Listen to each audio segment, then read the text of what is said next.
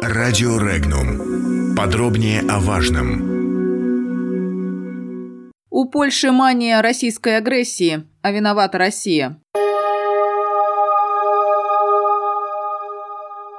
В Польше в ближайшем будущем появится объект для хранения американской военной техники. 1 апреля генсек НАТО Йенс Столтенберг заявил, что страны НАТО готовы вложить 260 миллионов долларов для создания военной инфраструктуры в Польше. По его словам, это позволит размещать на польской территории военную технику и исключить потребность в переброске дополнительных войск в Польшу. И вот польский генерал Вальдемар Скшипчак заявил, в том случае, если начнется война, то вооруженными силами стран НАТО НАТО по территории России будет нанесен ядерный удар. Генерал отметил, цитата, «Для нас, поляков, такой сценарий, конечно, неприемлем, но если начнется война, никто не спросит наше мнение». Конец цитаты. По его словам, подобное развитие событий уже просчитывалось командованием Североатлантического блока. В случае начала боевых действий Соединенные Штаты рассчитывали остановить Красную армию на территории Польши, использовав ядерное оружие. От этих планов не отказались и по сей день, так как в битве против Против российской военной машины ни одна армия в Европе не имела бы никакого шанса. Меры по укреплению польских вооруженных сил, передача 5% ВВП для нужд Министерства обороны не должны вводить в заблуждение. Польша не сможет сдержать натиск армии России, сказал генерал. По его словам, единственной реальной надеждой остается пятая статья Североатлантического договора, предписывающая странам, входящим в НАТО, прийти на помощь в случае войны. Генерал Вальдемар Скшипчак утверждает, утверждают, другого варианта, кроме использования ядерного оружия, нет. Положительно в сложившейся ситуации можно оценить только то, что никто не рассматривает возможность оставить Польшу в одиночестве против России. Это относится как к командованию Альянса, так и к американской администрации. Председатель комиссии Совета Федерации по информационной политике Алексей Пушков, комментируя заявление польского генерала, сказал, что обсуждение в Польше опасности российской агрессии стало уже манией. Сенатор отметил, что на Польшу никто не посягает. Цитата. «В Польше, как заведенные Ученые обсуждают возможность нападения на нее России. Мания какая-то. Нет такой возможности, написал Пушков в Твиттере. Он отметил, что Польше пора привыкнуть к мысли, что никто на нее не зарится. Цитата. «Конечно, тогда становится ясен ее подлинный вес обычной рядовой европейской страны, но привыкнуть надо», заключил российский сенатор.